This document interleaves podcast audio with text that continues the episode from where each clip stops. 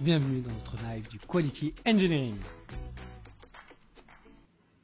Bonjour, bonjour et bienvenue euh, à ce nouveau Wearing Live. Euh, je tiens aussi à faire un, bonjour à tous les nouveaux euh, participants qui connaissent pas encore le, concept du Wearing Live. Donc c'est c'est un événement qui dure 30 minutes, c'est rapide, c'est efficace. j'ai toujours un participant avec moi pour pouvoir discuter. Euh, c'est comme si vous étiez à la terrasse d'un café avec nous et vous pouvez échanger avec nous, certes par écrit.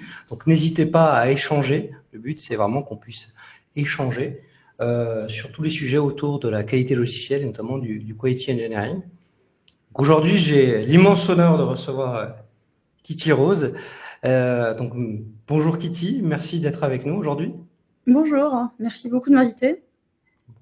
Je, bah, on va commencer par la, traditionnelle question. Bah, est-ce que tu peux te, te présenter euh, auprès euh, de notre auditoire?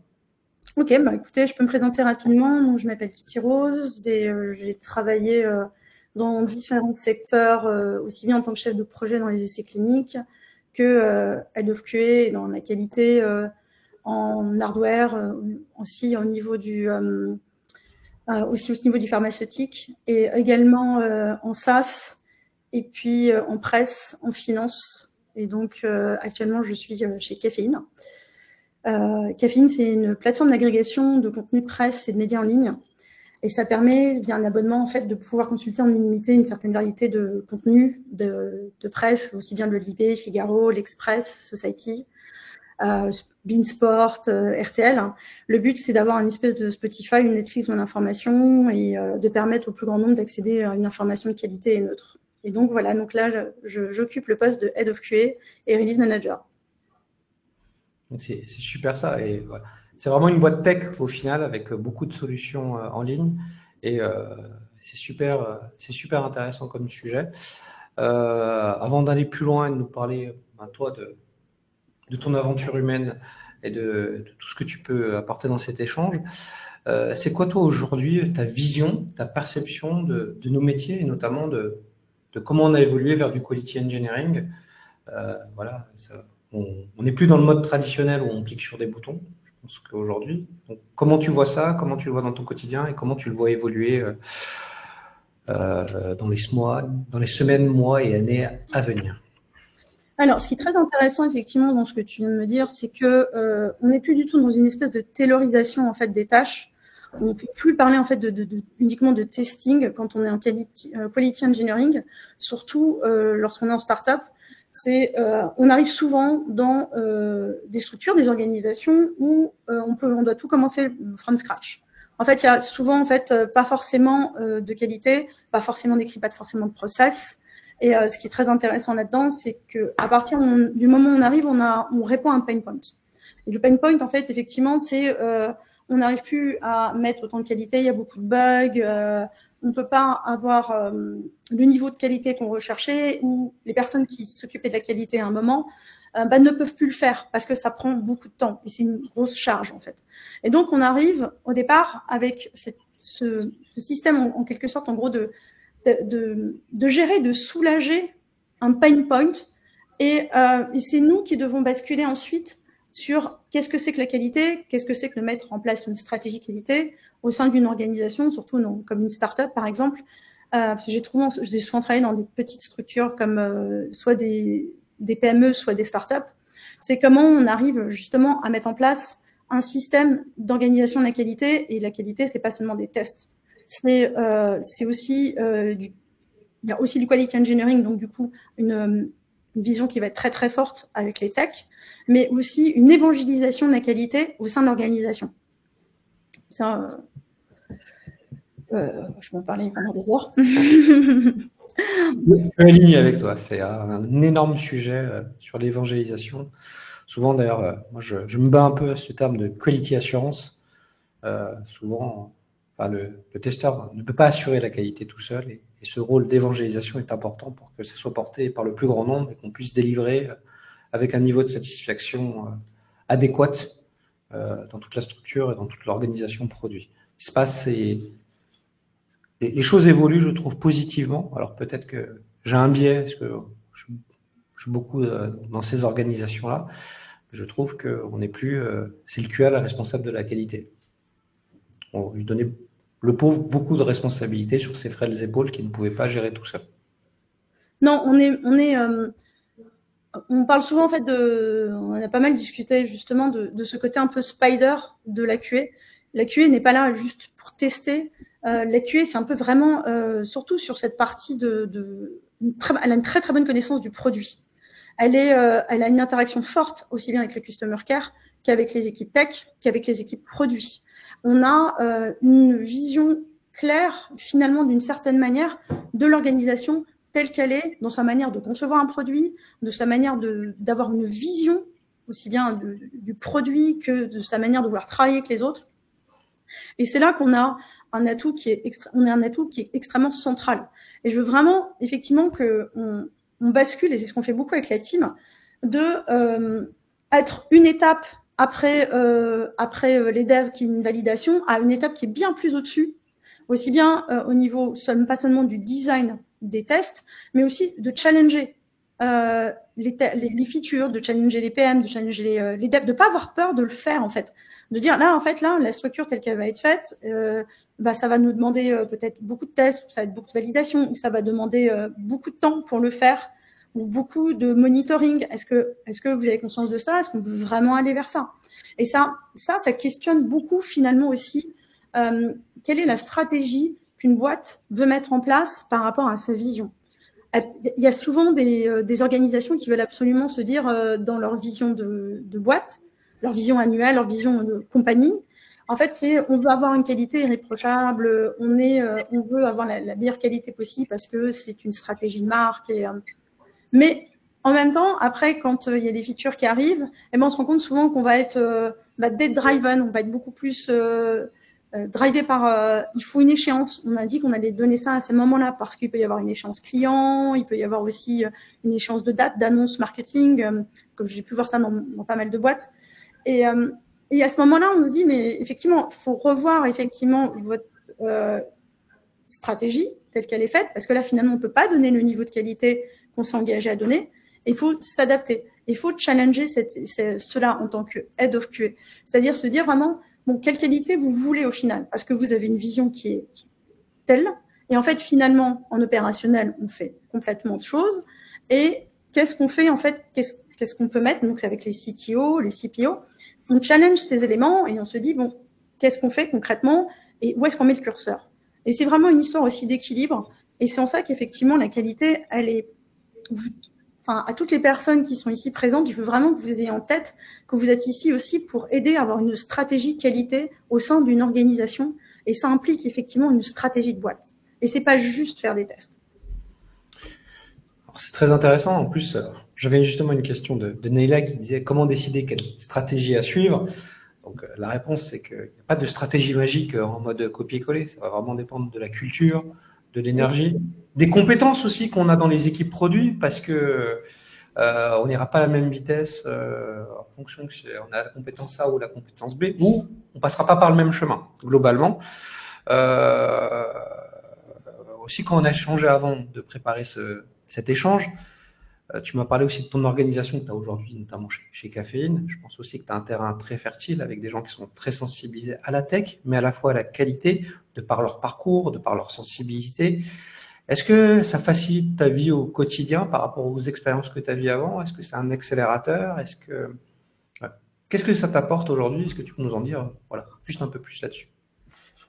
Alors, euh, ce qui est intéressant effectivement, c'est que comme ça fait plusieurs années euh, que je fais de la QA, à chaque fois on capitalise un petit peu des expériences précédentes et on a une on a une visu de plus en plus claire de notre de notre travail, de notre tâche et surtout de quelle manière on peut aider à améliorer l'organisation en fonction de ses objectifs. Euh, donc en fait, à partir de là, à partir de toutes les expériences qu'il y a eu avant, il faut quand même donner aussi une différence. Euh, euh, il n'y a pas les mêmes challenges quand on travaille de la qualité avec du hardware et du monitoring des bandes de tests, avec un client qui peut avoir une hard deadline, et que ce soit en robotique, quand j'ai travaillé en robotique ou quand j'étais aussi en domotique, c'était pas les mêmes enjeux que mmh. travailler en SaaS euh, où euh, finalement effectivement bah, si cette feature là elle vient pas euh, bah, c'est peut-être pas si dramatique que ça par rapport à un travail où on était en essai clinique, où là, la qualité, elle était elle est, elle est, vraiment extrêmement primordiale. On, avait des audits euh, de, grands groupes pharmaceutiques qui venaient pendant une semaine tout auditer, mais réellement tout auditer euh, avec, euh, parce qu'il fallait un niveau de qualité qui soit adéquat à la réglementation en vigueur. Et, là, tu avais, des normes. Tu avais des normes. Tu avais une vraie obligation euh, normative qu'on n'a pas forcément dans le dans l'IT lorsqu'on fait un, site e-commerce ou des choses comme ça. Tout à fait. Une contrainte, très très forte qui pourrait être impacter euh, la vie la vie des gens qui vont utiliser le produit potentiellement. C'est beaucoup plus impactant. C'est ça, et c'est pour ça que c'est extrêmement formateur de commencer par euh, travailler dans du pharmaceutique ou des, des industries qui sont très normées. En robotique aussi, on avait on avait de la sécurité de fonctionnement notamment.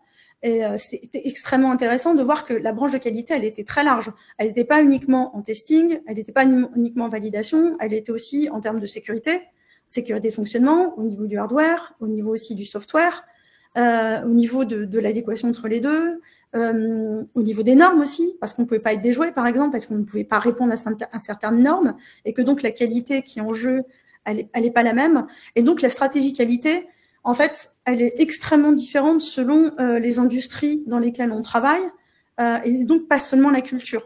Il y a bien sûr la culture, mais aussi effectivement euh, les prérogatives et les enjeux, les enjeux, les enjeux de vente et les enjeux du produit en cours en fait.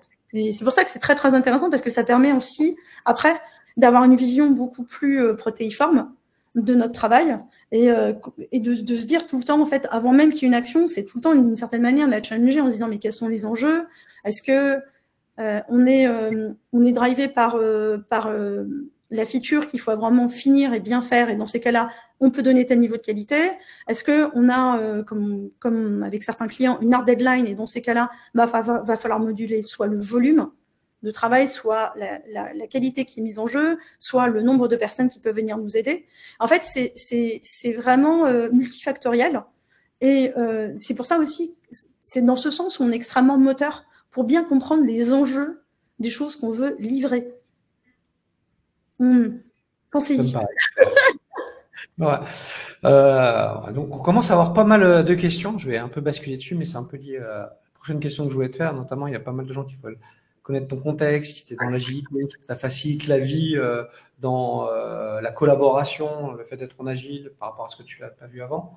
Donc peut-être peut-être un focus sur ton quotidien, savoir comment tu travailles, est-ce que les QS sont dans les équipes, euh, est-ce que c'est vraiment de l'agilité ou pas. voilà, n'hésite pas à, à, à, nous dire ce que quel est ton quotidien et comment tes équipes travaillent pour apporter justement plus de qualité et plus de collaboration. Donc j'ai essayé de regrouper plusieurs questions en une seule question qui était à peu près connexe. J'espère que ça répondra à toutes vos attentes, euh, chers auditeurs. Alors notre quotidien actuellement, en fait, on, euh, on est passé un petit peu d'un mode agile à un mode plutôt shape-up, donc euh, qui, émerge beaucoup hein, dans le milieu des startups, dans le milieu de la finance où j'étais avant, on était aussi en shape-up. C'est-à-dire qu'effectivement, on a euh, 5 à 6 semaines un cycle de euh, production, enfin de développement. Et ensuite, on a euh, deux semaines où c'est un peu plus, entre guillemets, euh, cool, dans le sens où les personnes vont s'occuper plutôt de l'aide technique, vont s'occuper de gérer des petites features ou des choses très techniques qu'ils veulent faire et qui pas axées forcément feature PM. Ça permet justement effectivement de pas être à la course à la feature et de permettre d'avoir entre guillemets un, espace de respiration à ce moment-là pour travailler sur des choses techniques et prendre un peu de recul. Et, euh, donc là, nous, on est en fait dans des organisations de cycles comme ça, avec euh, des cycles de feature de 5-6 semaines, plus une petite période de 2 semaines, qui est plutôt cool, entre guillemets, la, période cool. Et euh, donc les équipes travaillent, euh, on a une partie d'automatisation, de l'équipe d'automatisation, dont certaines personnes sont là. Et euh, on a une partie encore de personnes qui font encore du travail manuel, qui, qui elles s'occupent d'être avec les équipes au moment du design euh, de la structure de la feature pour euh, créer euh, les suites de tests, la stratégie de test et comprendre, comprendre effectivement les specs pour pouvoir ensuite travailler avec les devs et puis pour pouvoir faire, faire en sorte qu'on ait des tests et une validation qui soient appropriés. Du coup, en fait, tu as des QA qui sont sous ta responsabilité, mais qui sont dans les équipes pour apporter le maximum de valeur et les aider à mieux collaborer et mieux délivrer. Si je reformule, c'est Oui, oui, oui d'une certaine manière, oui. Ok. Donc, oui. Une équipe automatisation. Beaucoup de ouais. Ok. Oui, euh, l'automatisation est très. oui, vous êtes orienté service, donc forcément, il y a beaucoup, beaucoup de d'automatisation aussi dessus. On parle beaucoup d'automatisation, de tests de qualité. Je sais qu'il y a un sujet sur lequel on a beaucoup échangé sur la, performance. Parce que souvent, nous, on voit le mode fonctionnel, mais euh, c'est une partie très importante. Souvent, on oublie que la qualité, c'est plein d'autres sujets. Euh, tu aimes bien parler de scalabilité, de, gestion. Je te vois souvent échanger sur ces sujets-là sur LinkedIn. Euh, est-ce que tu peux nous en dire un peu plus? C'est un sujet que je trouve assez passionnant parce que c'est quelque chose qui est quand même extrêmement lié euh, toujours à une stratégie, une vision d'entreprise et de se dire comment on fait pour euh, la scalabilité. Ce qui est fascinant là-dedans, c'est se dire comment on arrive à faire euh, plus de volume tout en gardant un bon niveau d'efficacité, tout en ayant aussi le même nombre de personnes qui sont mobilisées dessus et comment on peut arriver effectivement à faire, à faire plus avec le, euh, la même, les mêmes éléments de départ en fait. Et euh, pour faire ça, en fait, ça veut dire qu'en fait, on a une réflexion qui est complètement différente, euh, une approche différente de se dire bon, qu'est-ce qui est, qu'est-ce qui peut être automatisable, qu'est-ce qui peut, qu'est-ce, sur quoi on peut avoir des process pour permettre à tout le monde d'avoir le même niveau d'information et comment, quels sont les patterns qui sont récurrents et, et comprendre effectivement comme ça dans ces cas-là à quel moment on peut être plus efficace euh, et permettre de délivrer peut-être de manière plus, plus vite et mieux en euh, ayant toujours les mêmes personnes, les mêmes, euh, le, les mêmes le plus de base en fait. Et c'est quelque chose que je trouve extrêmement, extrêmement, extrêmement intéressant parce que ça challenge l'ensemble des éléments que nous avons. Ça challenge toutes les étapes que nous avons, comment on fonctionne. Donc c'est aussi bien l'humain que l'opérationnel, que euh, la culture, de l'entreprise et de se dire en fait on en est là actuellement, comment on fait pour s'améliorer Qu'est-ce qui ça peut être On a besoin d'une automatisation? Non, peut-être pas besoin, on a juste besoin de procédures. Est-ce qu'on a besoin aussi de, repenser la manière dont on fonctionne, de, repenser notre culture, de repenser notre vision, de repenser aussi quels sont nos besoins concrètement? Et euh, c'est pour ça que ce sont des éléments. On a l'impression, on va dire, peut-être pas, euh, c'est peut-être pas des tests, mais ça peut ramener énormément de choses au niveau de la qualité du delivery, la qualité euh, dans notre communication, et euh, ramener effectivement aussi d'autres euh, métriques qui sont indirectes. Ça peut permettre, quand on est dans une, euh, dans une, organisation qui est structurée, on comprend tout, on a aussi moins de très bons éléments qui partent, on a moins de tension aussi entre les gens, on a moins d'incompréhension parce qu'on sait tous euh, qui doit faire quoi et comment et à qui s'adresser. Et ça, c'est un gain de temps, mais absolument formidable. Euh, et ça permet aussi, donc ça, c'est typiquement de, euh, de la qualité qui est euh, pas seulement au niveau de l'engineering, mais au niveau de la boîte. Et ça, ce sont des choses qui sont extrêmement, extrêmement importantes. moi, j'adhère complètement. Moi, je vois souvent un frein euh, psychologique et organisationnel dans, les grandes organisations. Donc toi, peut-être tu, tu vas pas me donner ton point de vue. C'est quand on, dit ça, on va dire, on va faire mieux avec le même nombre de personnes, peut-être en s'outillant mieux, en, gérant mieux les process, en arrêtant de faire des choses inutiles. C'est aussi ça des fois. Euh, comment tu as géré ces freins-là de blocage qui disent oui, mais on n'a pas le temps. On n'a pas le temps. Comment, comment tu le, comment as pu l'appréhender ou peut-être que toi, tu as eu de la chance d'être dans des contextes beaucoup plus flexible, ambitieux, et finalement, tu as eu moins, moins cette contrainte euh, qui est très humaine, de dire, euh, bah, si je fais ça, j'aurai pas le temps de faire mon quotidien. Comment je fais? Euh, C'est-à-dire, on n'aurait pas le temps quoi, de faire de la qualité ou de faire. Bah, de dire, bah, d'automatiser, de, de, faire des choses mieux pour pouvoir le faire, parce que déjà aujourd'hui, on doit faire ce qu'on doit faire bien, et j'ai déjà du mal à le faire. Aujourd'hui, comment, comment tu as tu arrives en... C'est plus une question finalement de management à convaincre et à aider à prendre les bonnes décisions que, que qu'une question euh, technique. Comment tu as levé ces, ces freins psychologiques euh, au quotidien?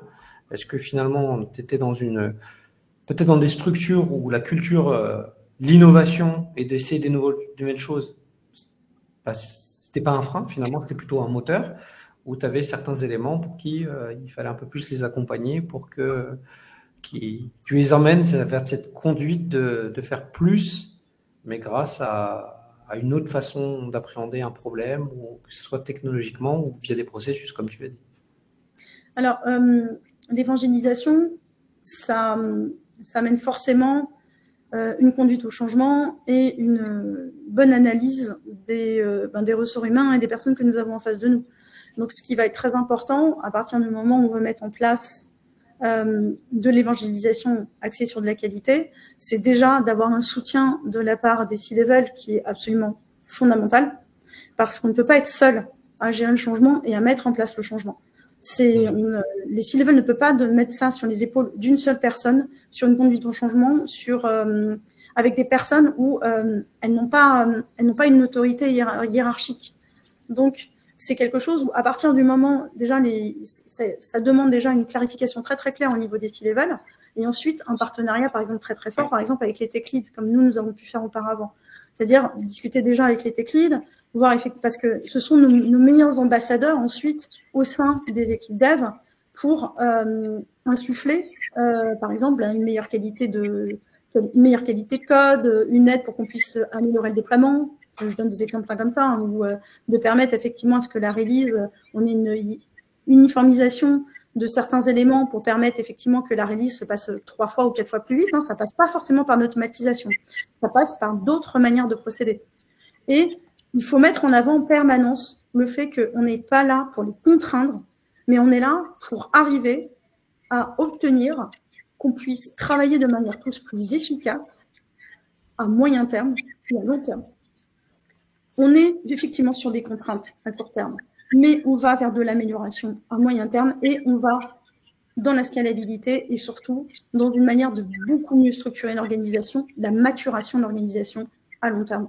Et c'est ça qu'on présente aussi. On n'est pas là pour les contraindre.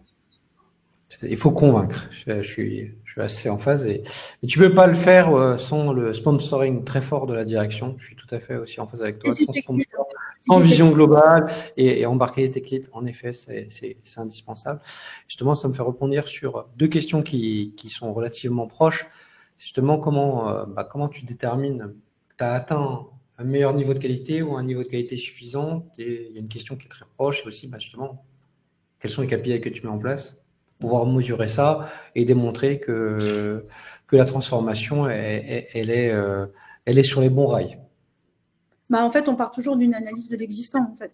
Ça va être, euh, je peux pas vous donner des KPI génériques qui euh, n'auraient aucun sens entre une validation d'application robotique et euh, caféine. A, on a un SaaS en fait.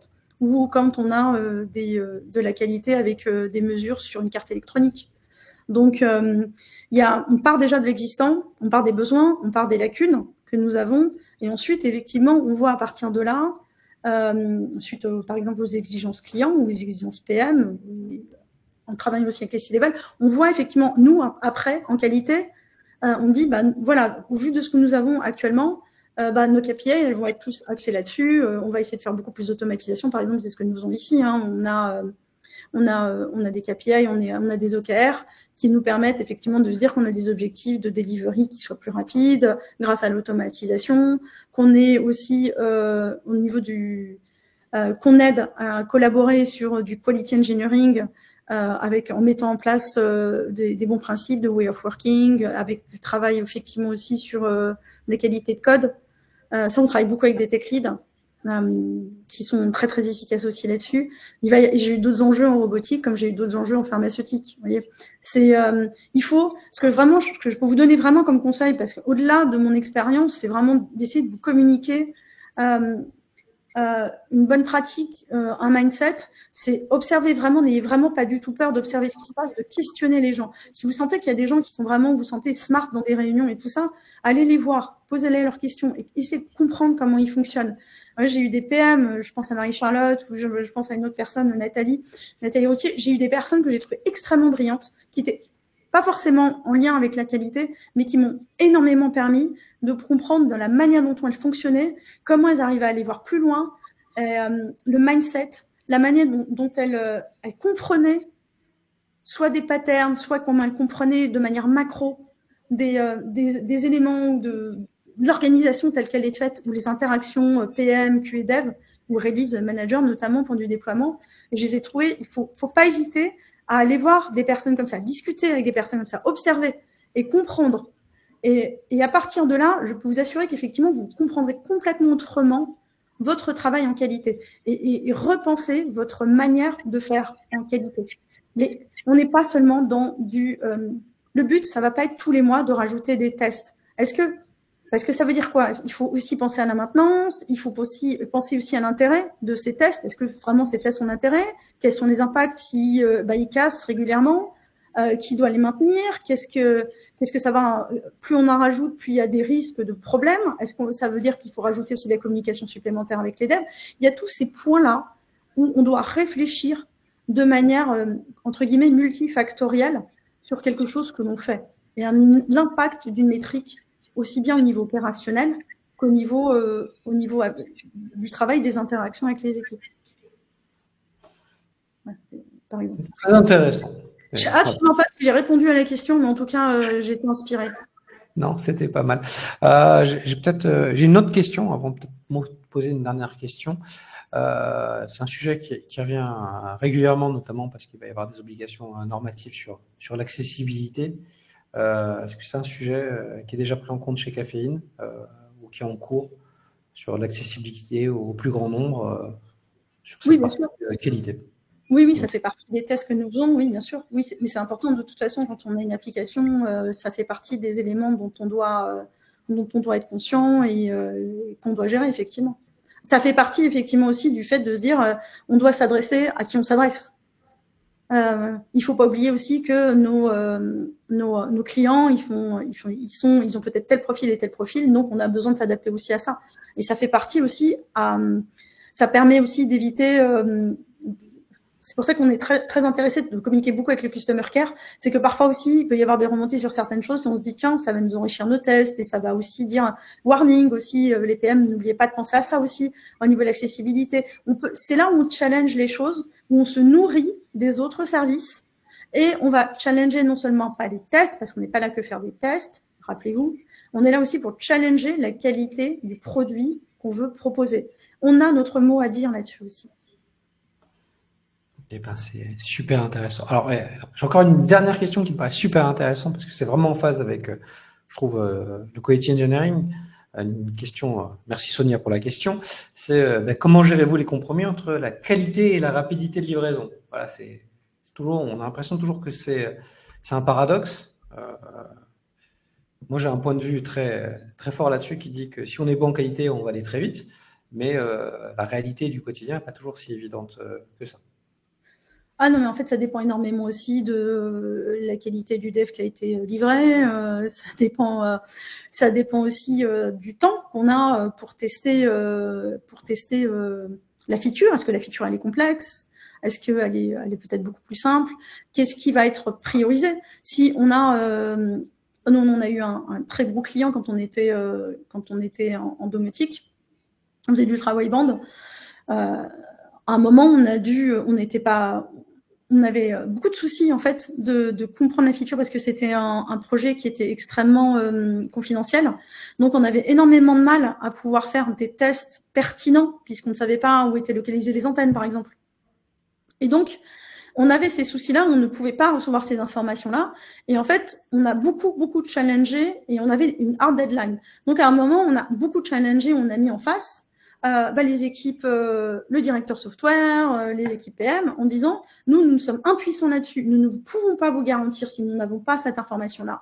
Et ensuite, si vous nous donnez que trois jours, nous ne pouvons atteindre que ce niveau de qualité avec les équipes que nous avons. Est-ce qu'il y a des personnes éventuellement qui peuvent nous aider? Nous, nous pouvons garantir en échange de fournir tel élément, tel élément pour nous aider aussi. Et donc, en fait, à un moment, c'est toujours du partir du constat de base, que je vous ai dit tout à l'heure, le postulat de base, et de se dire que peut-on faire avec ça? Et qu'est-ce qu'on peut moduler? Et on peut toujours moduler et on peut toujours euh, négocier. Et c'est-à-dire qu'effectivement, à un moment, c'est euh, c'est pas juste débrouillez-vous, euh, vous avez deux jours pour le faire. Parce que ça, dans ces cas-là, moi, je sais que je dis un non, mais direct. C'est c'est pas l'organisation, elle doit se responsabiliser aussi et là, la qualité, comme on a dit tout à l'heure au tout début, c'est pas juste un service qui est à la disposition des autres pour se dépêcher de tester parce qu'ils arrivent en dernier, euh, en la dernière, enfin la dernière étape avant le déploiement. C'est beaucoup plus complexe que ça. Et il faut vraiment qu'on ait un travail collectif. Et, d'où l'évangélisation en qualité, pour permettre d'éviter ce genre de choses et de réfléchir ensemble, de se dire qu'est-ce qu'on peut faire? Il faut qu'on atteigne tel niveau. Moi, moi c'est ça que je fais avec les C-level, par exemple, et les tech leads, et les PM. On, est, on a trois jours, qu'est-ce qu'on fait? Où on peut aller? Où est-ce qu'on peut aller? Où est Sur quoi on se met d'accord et sur quoi on s'aligne? Et qui peut nous aider si vous souhaitez effectivement faire ça alors que le curseur n'est pas possible? Donc, tout est possible, mais il faut donner tous les atouts en carte dans les mains et c'est ça qui est très utile en tant que head of QA. Donc ça veut dire quoi en fait? Ça veut dire qu'en qualité, vous devez vraiment, quand vous travaillez en qualité, vous devez vraiment non seulement comprendre comment fonctionnent les autres services, mais aussi avoir des bonnes qualités de communication. Merci pour la réponse, euh, Kitty. Euh, moi, j'ai une dernière question avant de, clôturer euh, cet échange qui est fort intéressant et fort passionnant. on a parlé de nos évolutions, mais aussi de. On voit bien qu'on doit intégrer de plus en plus de nouvelles compétences pour pouvoir accompagner le maximum de personnes dans l'évangélisation, dans la transformation, dans la qualité du délivré. Mais au final, pour toi, si tu dois prendre une seule compétence indispensable qu'on devrait développer, en tant que QA notamment, ce serait laquelle? Euh, Disons que c'est, euh, c'est un soft skill, c'est comprendre fondamentalement euh, l'organisation dans laquelle on travaille. Et quelles sont nos, du coup, nos marges de manœuvre? Qu'est-ce qu'on peut faire? Qu'est-ce qu'on nous aurait à faire dans les cultures d'entreprise ou est-ce comment si on peut le challenger et être très bon dans ce qu'on fait déjà en test et tout, dans, dans, ce qu'on fait en tant que en qualité, c'est fondamental hein, dans, dans, la partie technique, mais c'est vraiment travailler le soft skill, c'est-à-dire comprendre euh, où on est, dans quelle organisation on est, quel espace de liberté entre guillemets on a pour challenger les choses, et euh, à partir de là, ne pas hésiter aussi à réfléchir de manière active sur ce qu'on nous livre, et ne pas juste, euh, par exemple, se dire, ben, on doit tester juste ce petit truc, ben, on va le tester. On est dans quoi? Qu'est-ce qui est lié à quoi? En fait, pourquoi? Qu'est-ce qui se passe En fait, il faut vraiment être actif dans son travail et euh, avoir un mindset où on se dit tout le temps où on en est? Est-ce qu'on améliore vraiment la qualité si on rajoute ça, ça, ça? Qu'est-ce qu'ils veulent faire? Où ils veulent en venir? Et là, là, les techs, est-ce qu'ils ont pensé à faire ça? On a quand même, ça fait huit fois qu'on a le même problème qui revient. Est-ce que Là, il ne faut pas effectivement remonter l'info en disant on ne veut plus continuer comme ça? Il faut vraiment qu'il y ait une discussion avec les techs pour dire là, est-ce que vous ne pouvez pas améliorer les tests unitaires que vous faites dans vos devs? Là, la feature qui est mise, la, la elle change tout le temps.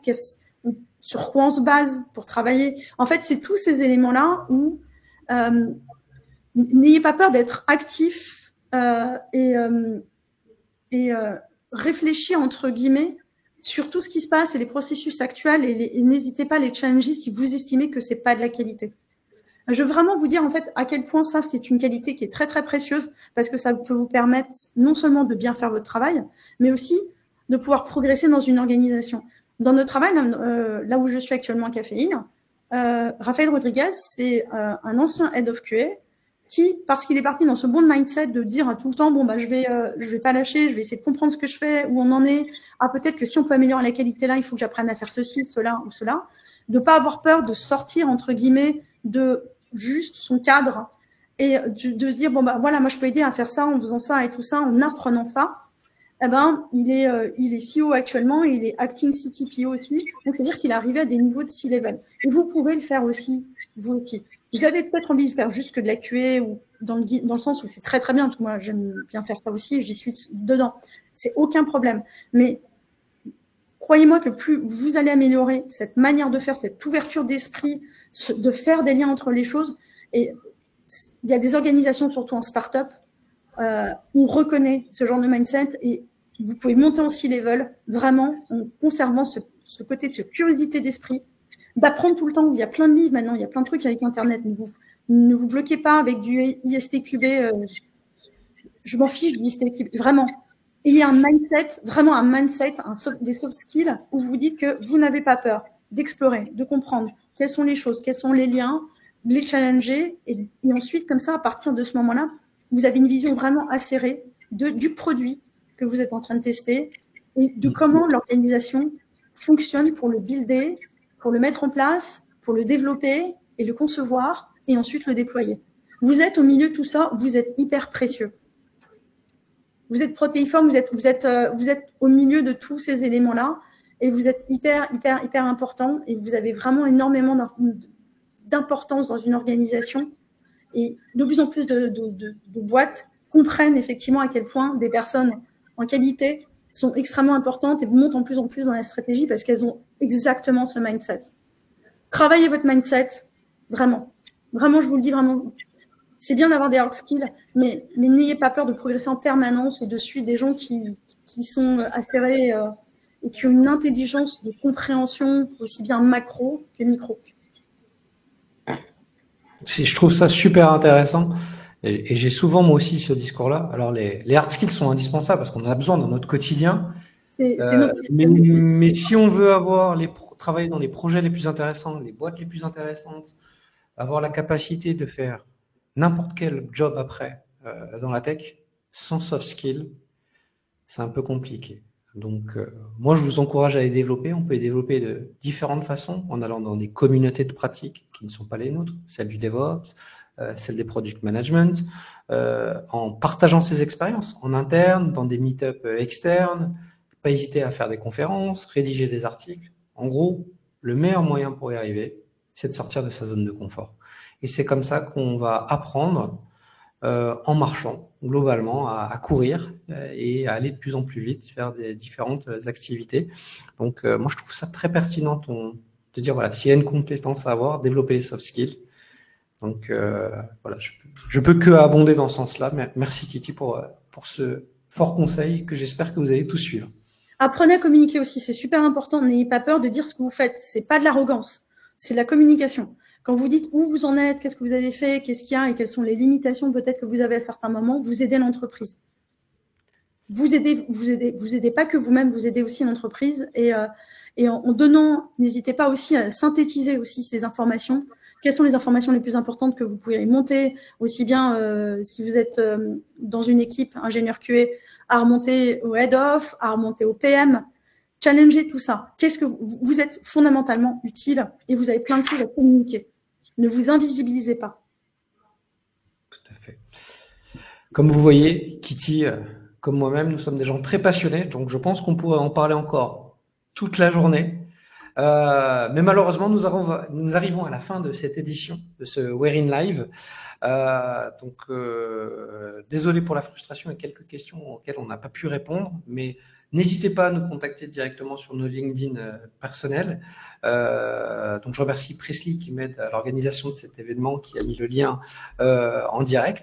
N'hésitez pas à, le suivre et à nous contacter et on répondra à vos questions avec le plus grand plaisir. Donc je termine par vous remercier, vous, euh, chers participants, qui nous avez écouté et posé ces questions euh, très intéressantes. Et un grand merci à Kitty pour sa passion, son énergie, sa fougue, sa communication. Donc voilà, ne change rien et, euh, et encore mille fois merci. Merci à, vous tous et euh, voilà, n'oubliez pas, pensez-y, pensez-y. Et suivez LinkedIn, regardez, il y a des gens hyper intéressants euh, que vous pouvez suivre vraiment. Et notamment Kitty. Voilà. j'ai pas, j'ai pas d'ego alors donc il n'y a pas de souci. Oui, mais moi je le dis parce que je le pense, tout simplement. Euh, donc merci Kitty, merci à, à vous tous. Et, euh, et, je vous dis euh, bah, à très bientôt sur notre prochain in Live. Donc ce sera euh, en 2024. Donc bonne fin d'année et, et, à très bientôt. Merci. Merci à mon équipe qui me voit en ce moment. Je les adore. Voilà. Vous êtes géniaux. Merci. Au revoir. Merci.